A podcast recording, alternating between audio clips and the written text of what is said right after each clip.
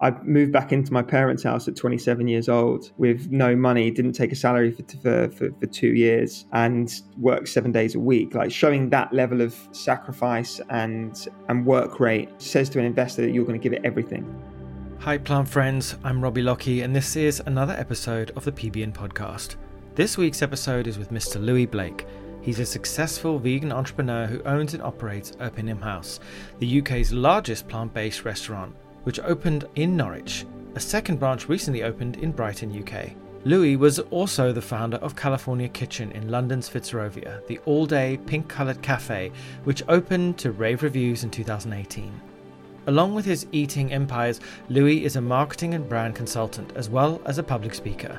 Loui recently named as the Restaurant Marketeer and Innovator Future Leader of 2019. Loui is also a dear friend of mine, and I really loved having the conversation with him. He is always such a joy to talk to and always so inspiring as well. As always, if you enjoyed this episode, please don't forget to comment, like, and share on social media. And if you're on iTunes, please do leave us a review. It really helps get the message out there. Thanks so much, and let's get to the episode. Thanks so much for joining us on the podcast, Loui. It's great to sit down with you. Mate, always great to catch up. Always good to talk. I'm Loui Blake. I'm managing director of Erpingham House, which is a plant-based restaurant in Norwich, and was my first restaurant. Um, I went vegan four years ago, and what I found was it was particularly hard to find places to take friends and families to try the food without feeling like you had to be a vegan to go there. So essentially, what both restaurants aim to do is to normalise uh, plant-based and vegan foods. It really surprises people just what you can do with with just plants.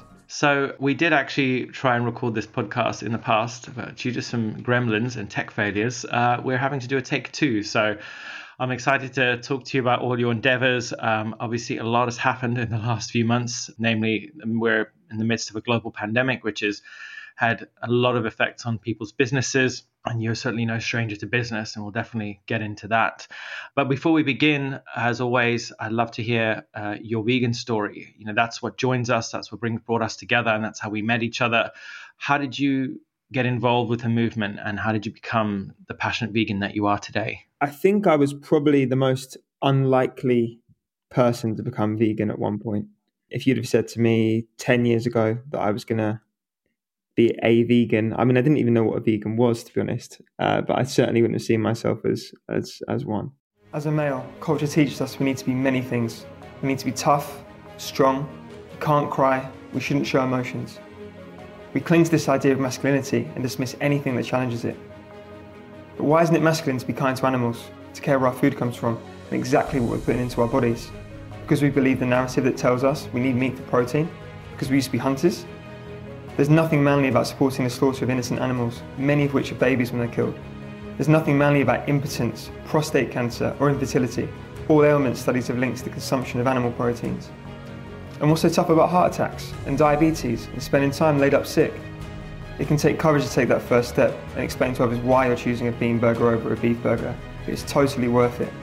We can survive and thrive eating plant-based diets without even a hint of protein deficiency. So around six years ago, I was had a couple of startups at the same time. Was working long hours and with that eating out every day. You know, not great food on the go all the time. Not really taking care of my health. And uh, I, I, had chronic fatigue. I, I've just burnt out. I had a month off work, and in that process, I obviously wanted to get back to work as quickly as possible. And I was looking for ways to feel healthier and, and, and get some energy and some life back. And what kept coming up was an increase in fruits and vegetables, decrease in processed foods, particularly animal based foods. And I went into kind of the down the rabbit hole in, on YouTube as, as you do, and ended up watching uh, a few videos about plant based diets. So I thought I'll give it a go for a month, see how I feel. Um, not really conscious of the other sides of it in terms of environment and kind of uh, animals, which obviously I, I learned about later, but at that point, it was very much about health. And after a month, I just felt incredible. My skin cleared up, was sleeping better, better mental clarity.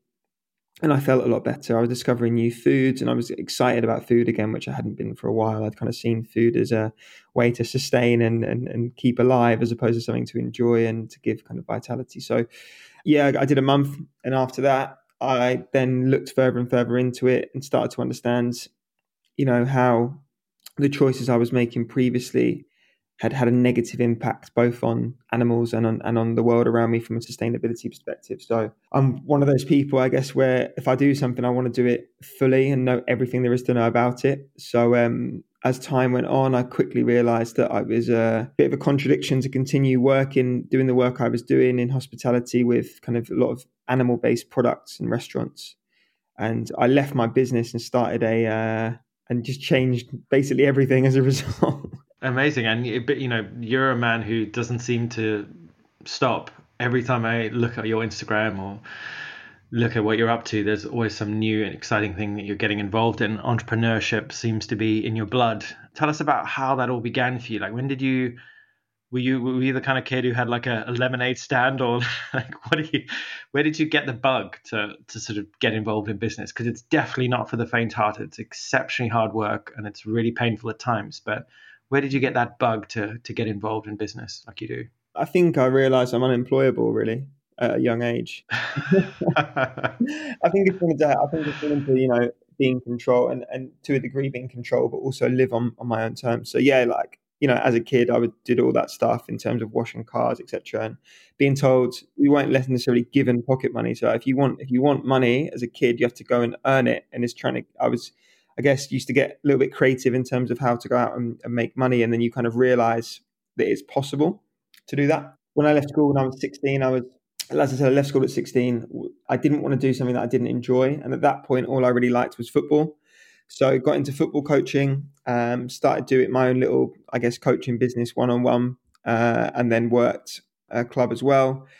Went to New York for a year, uh, went to Mexico, for a couple of years. And when I was in Mexico, I uh, helped grow this football business and then realized that I could do it myself. So I came back to the UK at 20, set up a football academy, went really well. Um, I had no idea what I was doing, um, but obviously really passionate about it and, and, and, and worked really hard. And then I was thinking, you know, what else do I, do I love doing? And at 21, it was going out and getting drunk basically. So I started uh, doing like nightclub events, grew this student events company to running kind of multiple cities, multiple nights, bought a nightclub. Just from there, it just seemed that anything I wanted to do was possible. Uh, obviously, there's there's a, a ton of failures along the way, and not it doesn't always work out how you how you anticipate. But I think when you kind of recognize that to turn an idea into something physical, uh, the enjoyment and and the process of going through that is is exhilarating. You know, as, as you said, it's incredibly hard, but it's it's amazing to have have a thought one day that becomes a physical thing the next day, and then you just have the bug. I think from that you can't really go back, or in my case, start with a, with a job or being told you have to be here at this time. It's hard. It's hard to. I guess it's hard to get to go to go that way once you've done your own thing. You know. I mean, we live in a system, we, we grow up in a system where we go to school, we're taught, and we're often kind of given very limited choices about what we can be when we grow up. And very few of us dream about who we could be as people uh, using our own uh, our own skills and our own running our own businesses. It feels like we're kind of pushed into the the workforce and that we're kind of almost conditioned to just accept what we're given what was different about you that gave you that? Um, I'm just always curious about what makes people different compared to the masses because I think compared to the masses, you're a bit of an outlier. Starting so young, getting involved in business, like was were there people around you influencing you with business? Was there a, um, a role model that you looked up to that kind of inspired you to do things differently? Why did you take a different path compared to everyone else? Not really. I mean, I had a bit of a, a, major life event when I was 16. One of my one of my good friends was killed. I, I was standing next to him, so I saw it firsthand, and it gave me this real sense of morality. Do you know what I mean? To be to, to see that in year old someone that I'd known my whole life, and it just over like that. It gave me this realization that I didn't want to get up every day and do something that I hate, just to then have the weekend forgetting about how much I hate it, to then repeat it the next week had had that realization really young, which then drove me to pursue things that I cared about and that I got fulfillment from. And in the early age, it was all about doing stuff that I really enjoyed. And as things progressed, it was about I went sideways a little bit. It was like, how much money can I make? Because I thought, obviously, that I thought that was what would um, give me more happiness. So, and then I guess what veganism was a catalyst for me for was understanding that it's actually being of service to other people that brings it all together and it makes it really worthwhile, you know. So trying to find things that tick all those three boxes. I mean, you have to be passionate about it to be able to work hard at it. You have to make a level of money to be able to continue doing it and spread the idea further if you really care about the idea. But ultimately, the way that you go out and spread ideas and spread good things is by being of service to other people, you know? Recent press stories highlighting that we have such a limited time to do something about. And it's one of the things that frustrates me is one of the excuses you hear as to why people aren't vegan when they say, well, what difference am I going to make? But all of us here, and I use food as an example because it's the business that I'm in, all of us here make at least three decisions a day. And normally, at least one of those decisions is on what food we eat. We vote with our money. So when we choose to buy a meal that contains no animal components whatsoever, against choosing something that, that does contain animals, we're voting for the kind of future that we want for the world. And the more people we can encourage to choose sustainable, ethical, conscious, healthy food choices, the quicker we can bring about change. How much do you think is a sense of purpose important in playing a role in a person's sense of self worth? Because I feel like we also again grow up in a system where no one really gives us that sense of self-worth we have to really build it ourselves unless we have really supportive parents who push us and encourage us and nurture us and you know many people don't you know that sense of purpose which you seem to have in your life today you know how important is that to you i think purpose is everything you know i think when you're if you're going to work and you're entirely disconnected from the work that you're doing and how it impacts other people, it's it's very difficult to feel excited about it because you don't recognize any form of contribution. We all want to contribute. It's a natural um, survival mechanism in us on a chemical level that our body rewards behavior that's cooperative and beneficial to the group. It's why we want to fit in. It's why we want to, you know, play play a role, so to speak. So I think it's incredibly important. I think it's what veganism does for so many people. You know, I think it, it gives us a sense of purpose and, and, and something to to aspire to achieve that's of benefit to, to, to the world. So I think it's such a powerful uh, realization, and and uh, certainly for me, it kind of up until that point, I was very for a, for a while at least very self centered. It was all about how much money can I make for me and my business and, and and this.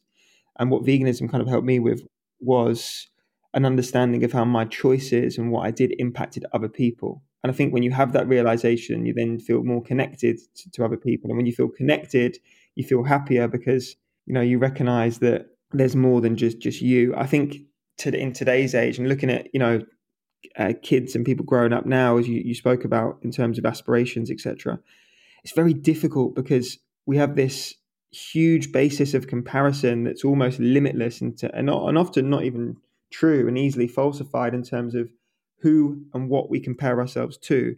You know, you're growing up, you compare yourself to the other people in your high school, perhaps, and, and that's challenging enough. Now these kids are comparing themselves to people on the other side of the world with all of these things that is photoshopped, etc., etc. So a sense of self worth. I mean, when you externalize that and do so in comparison to other people, it's it's incredibly challenging, particularly when you're operating from a from a, uh, a not so mature mindset, I suppose. When you visit a vegan business or when you visit a business that is having a vegan menu, that for some businesses is such a big step. It's such a risk for them. You don't understand. Well, as consumers, we're, we're very, we're, some of us that aren't quite aware what actually goes into it. For, for, a, for a fully meat restaurant to put a vegan dish on their menu, to buy in the produce, to go through the process developing the recipe, to list it, they, they're taking a risk in putting it out there. If it's utter do not go on TripAdvisor, went there, terrible food. Message them. If you're aware of how to make it better, help them. Start the conversation. Don't perpetuate the narrative that we're all like vindictive, ultra hard to please people. Send a message. Hey, I came in for your vegan roast the other day and I love the fact that you guys are really trying to do it. The potatoes in particular were great. What I would say is maybe think about this for this dish. Against TripAdvisor, one star. Went there, vegan roast, crap, never going again they then will not put a vegan roast on again. And the week after, when someone goes there and they want to eat a vegan roast and it's not there, you've maybe, if they're not actual vegan, you've put them in a position where they have to choose a meat option. For young people growing up today, I really feel for them because people sort of under 20 we're living in this social media age, and I don't know if anyone who's listening has watched The Social Dilemma yet on Netflix, but I really, really encourage you to watch it. It is a sort of powerful indictment of the power of social media and what it's doing to us as people, not just with things like fake news, which, according to this study mentioned in the film, spreads six times faster than real news, but also this this place of comparison where each of us every morning when we roll out of bed we look at instagram and we see thousands of lives unfolding in front of us, whether that's entrepreneurs in business or people in fashion. And we're constantly, and we can't help ourselves as human beings, compare ourselves to them. When you go to Google and type in climate change is, you're going to see different results depending on where you live and the particular things that Google knows about your interests. That's not by accident, that's a design technique. What I want people to know is that everything they're doing online is being watched, is being tracked. Every single action you take is carefully monitored and recorded. A lot of people think Google's just a search box and Facebook's just a place to see what my friends are doing. What they don't realize is there's entire teams of engineers whose job is to use your psychology against you. I was the co inventor of the Facebook like button. I was the president of Pinterest, Google, Twitter, Instagram. There were meaningful changes happening around the world because of these platforms. I think we were naive about the flip side of that coin. We get rewarded by hearts, likes, thumbs up, and we conflate that with value and we conflate it with truth. A whole generation is more anxious, more depressed. I always felt like fundamentally it was a force for good. I don't know if I feel that way anymore. Facebook discovered that they were able to affect real world behavior and emotions without ever triggering the user's awareness. They are completely clueless. Fake news spreads six times faster than true news. We're being bombarded with rumors. If everyone's entitled to their own facts, there's really no need for people to come together. In fact, there's really no need for people to interact. We have less control over who we are and what we really believe.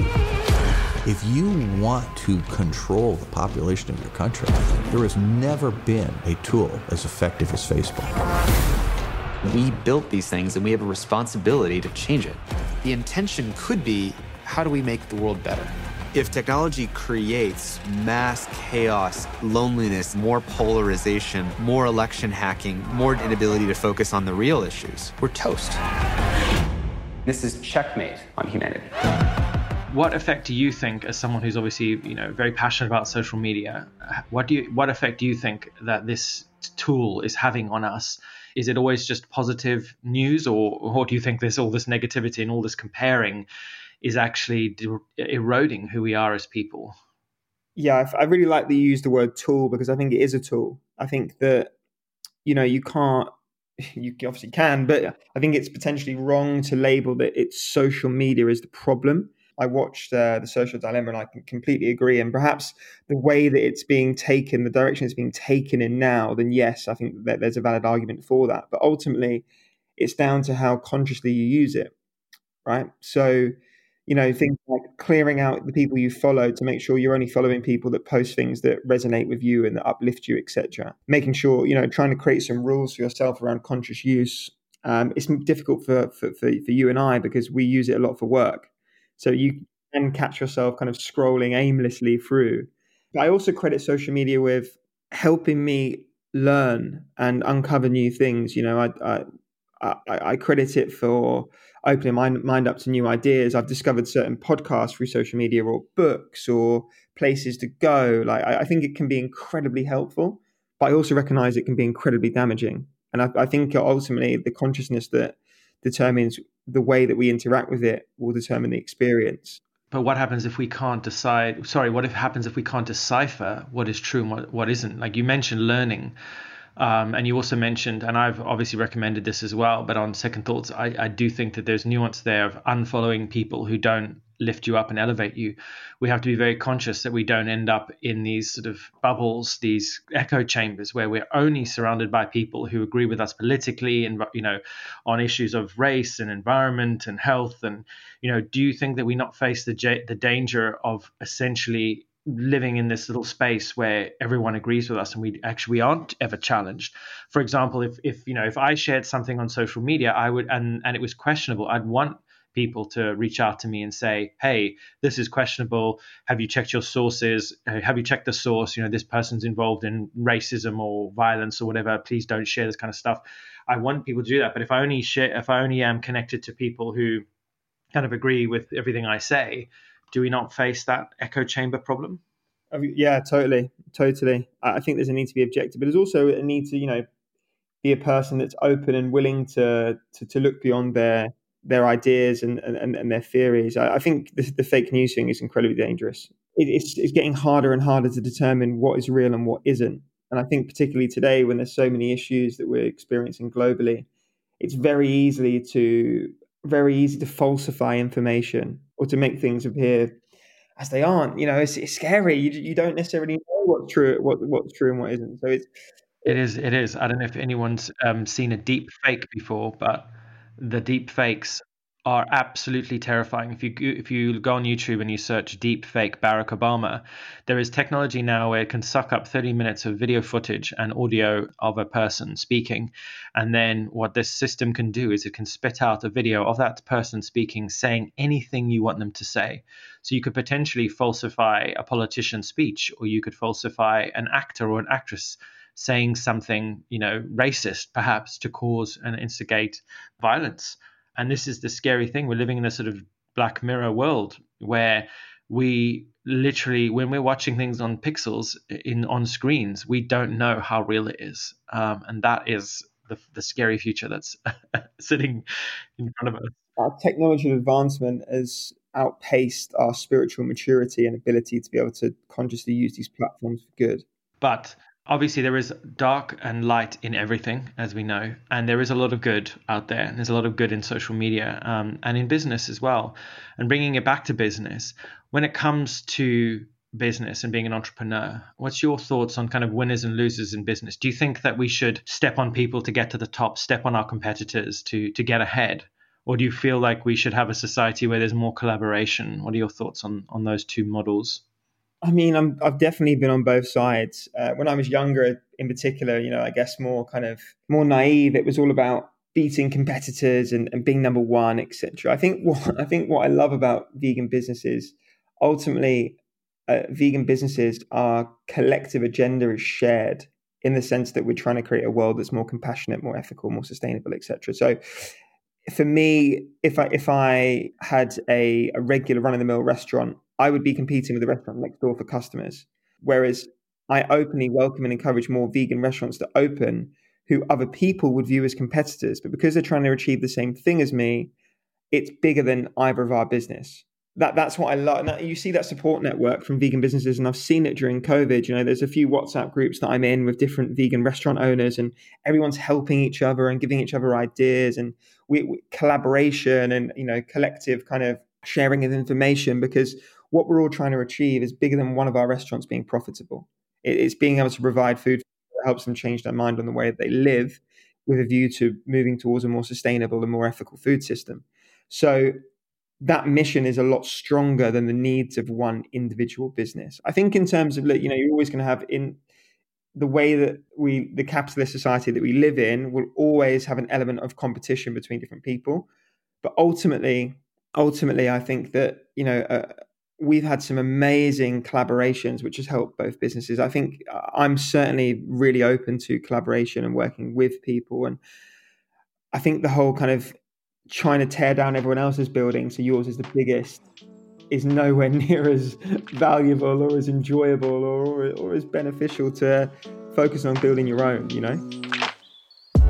We partnered with a zero emissions taxi firm to help people offset their, uh, their emissions in travelling to us. We partner with Carbon Free Dining, which allows everyone that eats in our restaurant to offset the carbon footprint of their meal by planting a fruit tree in a developing world. Last month, we planted 300 or so fruit trees. So it's how do we involve the community and the wider environment in the problem? Are we doing it in a way that's win-win? And ultimately, at a profit, it's a free floor restaurant. So the way we've gone about it is I've made it into four businesses in one. We have a cafe on the ground floor, we have a restaurant on the middle floor, we have a members and co-working space on the top floor, and that serves to essentially create three businesses in the building. We're then on Deliveroo and Collection, which creates another one. So in order for me to have that size building, I have to sweat the asset. If I just opened it as a restaurant, I'd, we probably wouldn't even be open now. The way I've made it into a profitable business is by opening it up over multiple dimensions in one space. Yeah, there's nothing more wonderful than you know, working with other people who share your passion, even if they are a different business. Like Beyond Meat and Impossible Burger were asked on Twitter by a journalist a couple of months back do you, is there much rivalry between your companies? And Beyond replied quite quickly and said, two companies, one mission. Um, and I really believe that that's the kind of thing we need to foster in our community. You know, let's not be delusional. There is definitely competitive people within the vegan community. I think that you know we've experienced that at Plant Based News, and I know some of my friends in the food space have as well. But I think that we live or we're born into the system, which for, not forces, hmm, you could say forces, but it pushes us to be competitive, to get to the top to step on others to get to the top because you'll win the award, you'll get number one. You know, you always want to reach the top first so you can have that sense of pride, that ego that is kind of instilled in us.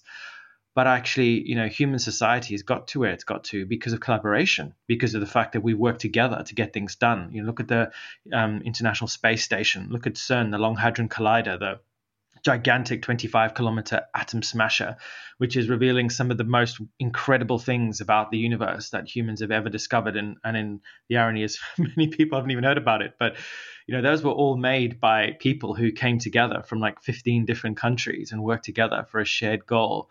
Humans really can transform anything when we get together and that's the irony is that we're sort of fighting these two aspects of ourselves our sort of you know our positive tribal nature of coming together and working together to get things done and our sort of negative toxic tribal nature where we there's mistrust and there's the desire to be you know to, to be king and kill everyone else on the way up. You know i think we're at this sort of crossroads as a as a species you know with with a climate crisis and the impending kind of breakdown of our society potentially because of pandemics not just covid-19 but a whole host of other viruses coming at us but the irony is, is that also through hardship and through struggle, and and it, it goes for business as well. It really makes you into the person that you are, doesn't it? When you have to suffer and struggle as a person or as a species or as a business, you have to pivot, don't you? Or you have to evolve. We're in the midst of this pandemic, potentially another lockdown coming in London, uh, lockdowns throughout the UK, 15 million people in lockdown in the UK currently. As a businessman and entrepreneur, like how have you pivoted and how have you changed what you're doing to kind of keep up with what's going on in our society today. I think there's no there's no progress without discomfort. I think it's through discomfort that we that we grow and we get better. So weirdly, I think I've got to a, I'm 30 now, and it's certainly something I wouldn't have said a few years ago, but got to the point where I almost welcome and encourage discomfort and challenge because I know that on the other side I'm going to be better for it. And this year I've really enjoyed, if I'm completely honest. Not in the sense of obviously, I, I and I don't know that sounds insensitive, but in the context that I mean it, I mean I've enjoyed the challenge of having to pivot and having to change. In one of the businesses, the the Erpingham House business, we obviously I opened a restaurant in Brighton after six mm. months of building it, only to have to close it two days later. So obviously there's a huge amount of work that had gone in, but we had to take the decision to close. So that was incredibly frustrating but we've reopened in July and we've used the time to to really think about the model for opening and how we achieve that and what changes we need to make. Norwich, we flipped to a delivery model. I completely repurposed the kitchen space, extended it to almost double the size, had free brands running on delivery there. We were doing free school meals for kids. We were doing um, collection, delivery, takeout boxes, etc. And it worked really, really well. We we're able to keep things going. Um, and in London, we actually opened, took uh, Vegan Doco to London. So we actually did a launch during lockdown, opened seven satellite kitchens across London to be able to serve vegan pizza, particularly working with delivery to see where there was a demand and a need for more vegan food in certain areas and be able to put something in there that was able to um, give that option. We brought that brand to London during lockdown, scaled it up. We're now doing a bit of a rehash of the menu as we're coming hopefully coming out of lockdown. I know there's potential in, potential news coming today that we may be going back in, but we, we took the opportunity to to to to, uh, to, scale that up. And then I've got another business in football. We actually done a deal on a warehouse uh, to build our own indoor facility to have control of that. Uh, during lockdown as well. So it's been a really busy, productive time. I, I, worked the whole way through. I was going into central London every day, and I, I welcome the downtime in in some regard in terms of doing a bit of housekeeping and getting getting things in order and reorganized and restructured, but also to flip the model and looking at how best to serve our community at a time when things had changed. And there was a ton of opportunity to do that. We had a uh, a productive time, to be honest. That's amazing. What an inspiration, mate. Like, honestly, I think a lot of people would have given up and just shut the doors and gone off to, uh, you know, got a job somewhere else. And, and that is what happens with a lot of entrepreneurs. They start their businesses, it isn't what they thought it would be. They really struggle and battle and they end up going back to work for the man, as they say, um, and, and sort of slipping back in, into the previous world. On that note, you know, had I not, I mean, I failed probably 12 businesses in the last 10 or so years, right? So, that those failures have built a, a, certain resilience that allows me when a problem occurs to not feel that instant doom. And I did feel that the first couple of times, the first three or four times, or when things used to get hard, it was that real anxiety and concern. But I think when you go through failures and when you go through challenges and hardships, and the more you go through it, the more you build up a resilience to it. So when you know when lockdown happened, I said to one of my friends who, has got a business as well and is, is quite in a similar position to me, we were really comfortable because we've practiced this time and time again. We've been through this a similar thing time and time again. So when it comes around, you're in a position where you've built up that resilience over time, so you're in a position to be able to deal with it. You know, and the, the first when you start a business and you, and you have a failure the first time, it feels like your life's ending. It feels like the world's crashing down on you, and you, you know you're embarrassed and you're ashamed. And when it happens for the tenth time, your your your your mindset is what lessons can I pull from this? I'm I'm so mm. grateful for what this is teaching me. What is this showing me? How can I use this to become better the next time? And you know, I I think it's only a failure when it's final, and it's only mm. final when you stop if you if you when you give up. and, yeah give up and you do something else and you haven't failed because you're moving on to the next thing. Uh, it's so true. Uh, i mean i've been doing plant-based news with klaus for four years. Uh, previous to that i was running my own agency and it was really hard work on my own. But when you have a business where you have employees it's a whole another ball game because you have a whole bunch of people that rely on you that you have a responsibility to financially that comes with a whole added pressure. And I think many businesses don't they? I think the stat is they fail within the first three years. Most companies, um, and that you know very few people actually survive past that. Um, and it's that tenacity and that courage, I think, which you have to foster. You have to encourage yourself. Obviously, we get encouragement from others to keep going um, because ultimately it is survival of the fittest. That is what it is in business. But business is nothing without money, obviously, um, and of the many businesses that you've you've launched, you've um, succeeded in getting investment and support. Investment always seems to be a, a tricky thing for people. Do you get investment? Don't you? Do you start on your own, build it up slowly? When it comes to investors, you know what are what are some of the top tips and things that you've learned about getting investment whether to take it not to take it how much should you be giving away of your company and and, and the best way to approach investment oh i've done so much wrong with this i've got loads of lessons here no, the first few companies I started, I, I bootstrapped and built myself. I didn't raise any money. And I think it's a really good way to learn. In terms of having raised money the last couple of times, I've made sure that I always invest myself. And I think that goes down well with investors to show that you're not only investing in terms of time, but you're willing to put your own capital up should you have capital to put up. I think if it's your first or second or even third business, then it's a good idea to try and try and bootstrap it and do it yourself and build it and learn yourself in your own way. I think when you're raising money and not putting your own money up and you fail, it doesn't hit you as bad. I think you need to have that personal loss to really feel it. So, so that's I think as well. You know, having invested in a few companies now myself, some of the things I look for is that ultimately I invest in the person first and the idea second. I, I want to know a little bit, a lot about the person. What is their motivation? What drives them? What's their experience? Um, what's their ideas, you know, how how coachable or, or how much they're going to listen if they ask for input and advice, etc. So I think building up your own kind of resume and and, and I guess profile to, to be able to engage someone to invest and someone that's really done their done their research and you know they bring a business plan they've really thought about it they've done the they've done the proper analysis they've done the feasibility they've got a plan A plan B plan C they're they're making sacrifices themselves I moved back into my parents' house at 27 years old with no money, didn't take a salary for, for, for, two years and worked seven days a week. Like showing that level of sacrifice and and work rate shows says to an investor that you're going to give it everything. I think in terms of when you're selecting investors, I always try and look for people that add more value than purely financial, whether it be network, whether it be knowledge, whether it be contacts and and industry specific ideas or I, I, think it's good to try and look for someone that, that, that, ticks more box than just money but also understanding, you know, why you need the money and what you need it for.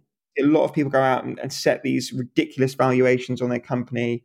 They think they need a ton of money. And I think when you get a ton of money as well, it's much easier to spend it. I think one of the great things about bootstrapping, and, and you know, you, are very careful. You're, you, you know, I become very tight.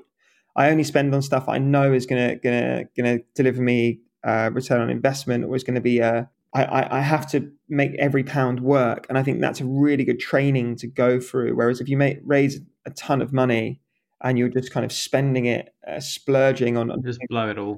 Blow it all. Yeah, I think you can do that. You know, when it comes to investment and working with someone who you're selling a share of your business to, as a as a small business, we want to grow and we want to scale up so we can deliver what we deliver, whether it's digital services or FMCG or uh, retail, whatever it is that we do, to to a much much bigger customer base. How do we maintain uh, control of our business without giving away too much of our business to an investor and still maintain that control? Is it possible? Because obviously, with more investment comes more control of the business.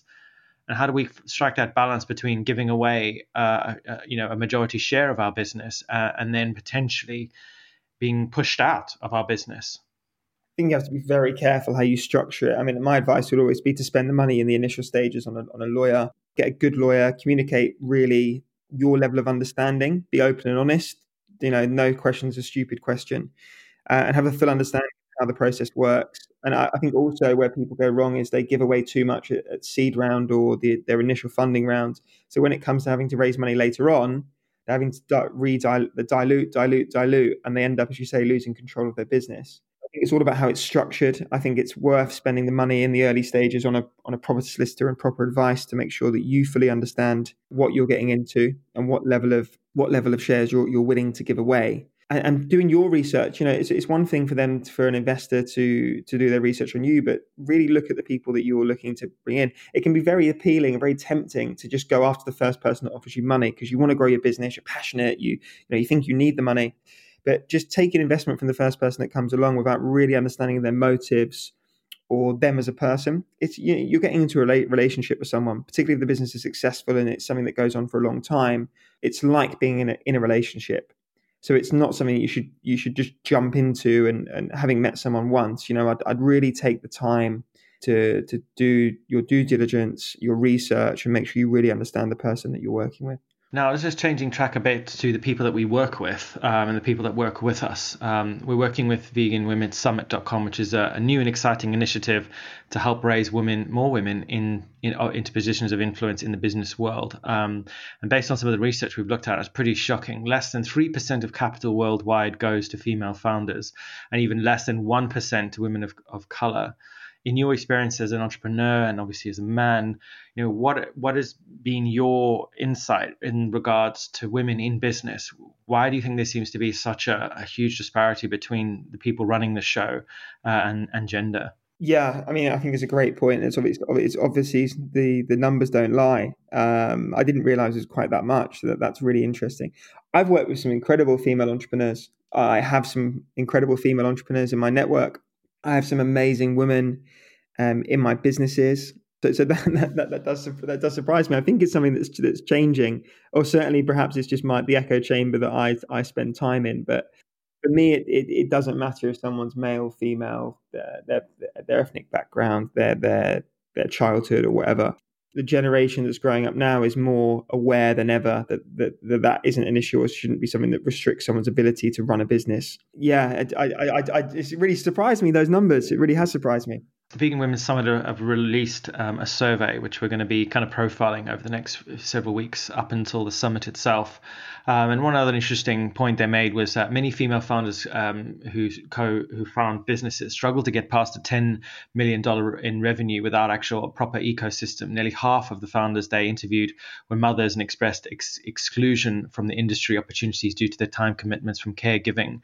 There seems to be a kind of like I guess a, a you know a fundamental issue with the way women are seen in business and the opportunity. There's lots of tropes that are rolled out where by businesses where they say you know women who are potentially going to have children I think women are have question marks put over their heads because I think you know businesses see women as do they do businesses see women as a as a possible financial liability in that sense and and they are discriminated against because of the fact that women have to go off and have maternity leave and, and businesses see that as as a unique challenge but you know there has to be ways around that. There has to be ways in which we can work with the gender imbalance in, in a way and, and, and improve it. I understand it from both sides. I think perhaps there needs to be a legis- yeah. legislative change to support that. Because let's say you are a you know you're a small business and money's incredibly tight. You know it, it is concerning to, to to an entrepreneur someone operating that business that that you know the implication for the business if say a couple of women in that business were pregnant and had to take that that time and you were eligible to to pay them when they're not in there and you're already running at a loss. Like it's not always as black and white as this is what you should do. But i think if there was a there was a legislative change where you know government stepped in and and, and kind of buffered that that it, it could change the way of support. A bit like the furlough scheme right? Yeah, yeah, some, yeah. something like that. Exactly. And you know and I also that it would also concern me that then women that perhaps want to be mothers feel that they can't go and pursue that route as well as have a business. Like we shouldn't make women feel that they can't have children because it would damage their career. And I, I, I entirely sympathise with, with women that may have felt like that in the past. And I imagine it's certainly something that's happened on a day to day basis, on a practical nature and in a practical way. Like what what can we as men do to support more women in business and help help them, you know, reach higher? I think we've got to celebrate and support them at every opportunity. I think you know for me, um, it's it's it's taking a taking an approach where we are able to support in terms of investment, in terms of profile, in terms of using our platforms, and and but being conscious, being conscious of it in the first place. You know, sharing this information, like the information you've just given me, making that information commonplace, and having an open dialogue to to discuss what we can do to bring about change and and to kind of help help where we help where we can. You know, I, I think for, for mm. first is to, to, make people aware that it's actually happening because. Uh, as, as, as silly as it sounds, I, I, didn't quite know that the figures were were were that bad. Absolutely, I think that's the thing. It's just uh, enlightening people and giving them opportunity to to make those changes and to support more people or more women in their in those uh, environments in those spaces moving on now to personal life and you know well-being. Part of being an entrepreneur and being involved in business is long hours and a lot of stress and a lot of demands and a lot of calls and emails and texts and everything else. You obviously seem like a man who's on the go all the time. You know what are some of your kind of lessons learned over the past past few years regarding downtime and uh, opportunities to recharge yourself because there can be a tendency to as an entrepreneur when you work for yourself to overwork to be plugged in 24/7 to be available 24/7 and not rest and burn yourself out. And you know a burnt out entrepreneur is no use to anyone. How have you evolved that and have you ended up being burnt out ever? Yeah it happens to me. It's happened to me a, a few times to be honest and i've definitely been guilty of that in the past not being able to switch off, you know, checking and replying to emails at all times of day, seven days a week, constantly contactable, and, and really feeling the pressure of that. I, I also, if possible, might have this kind of thing which I, is a terrible, terrible trait, but I, I tend to, if there's a problem, not share it with people for fear that, it will negatively affect them and try and resolve it myself a lot of the time. So I think I think one of the things that that I've got a lot better at is I've, I've got a coach that I speak to, and I use that as an opportunity to vent and really speak and and and just speaking out loud and working through problems in that way has been incredibly helpful for me. I think having a solid morning routine has really helped. So I, I get up pretty early, um, and I have my morning routine around meditation, yoga, breath work, and starting the day with a podcast or a book that that is uplifting and making that creating that first hour and a half, two hours in the morning uh, go to the gym or, or, go for a run. And that first two hours of my day before I start work kind of sets up my my mind and body for the day. And it's something that I've I've found has been incredibly helpful to make sure that I'm uh, the best best version of myself to go into the business because ultimately, you know, I use the driver car analogy. You can have the best car in the world, but if the driver is tired, fallen asleep, stressed, whatever, the car won't perform. And it's the same as a business. If the person running the business isn't in top shape to, to, to run that business and the business won't perform as it should. So I think we need to be aware that as entrepreneurs, we have to work work on ourselves and, and look after ourselves in order to be the in the best possible position to run our business properly. And for a lot of us, it, it's removing that guilt. You know, I had it when I opened the, the, the first restaurant. I think I was there seven days a week for a year, all hours, constantly, and it's it's not. There's a point where it's not productive.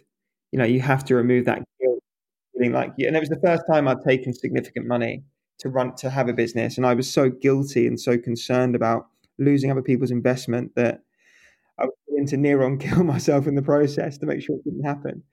Um, and I think more, even more so when you're doing it for you know as as, as vegan entrepreneurs, we're, we're, we're so connected and to the mission and what we're trying to achieve that we're willing to put ourselves through hell to make to to to get there. So I, I think there definitely needs to be a balance. Balance is being the key word. Mm. Yeah, we've got to ease up on ourselves a little bit and cut ourselves some slack. Moving on from business, you are a very fashionable young man. Um, obviously, when I first met you, um, did the standard like Instagram stalk to look back through all your different pictures and you know learn a bit about you. Um, you've always seemed to be someone who has been really into into fashion or dressing, you know, really stylishly. Do you see style and fashion evolving uh, in into something very different? Because Traditionally, a lot of fashion included many animal products, including silk and fur and leather.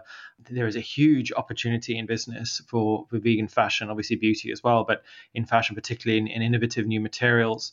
Um, do you ever see yourself getting involved in any kind of fashion business or a fashion product of any sort? I mean, never say never, but one of my New Year's resolutions was to to try and uh, hone in and focus on food and hospitality. I see that's where I'm able to to make the most impact would I would I invest in that space? hundred percent.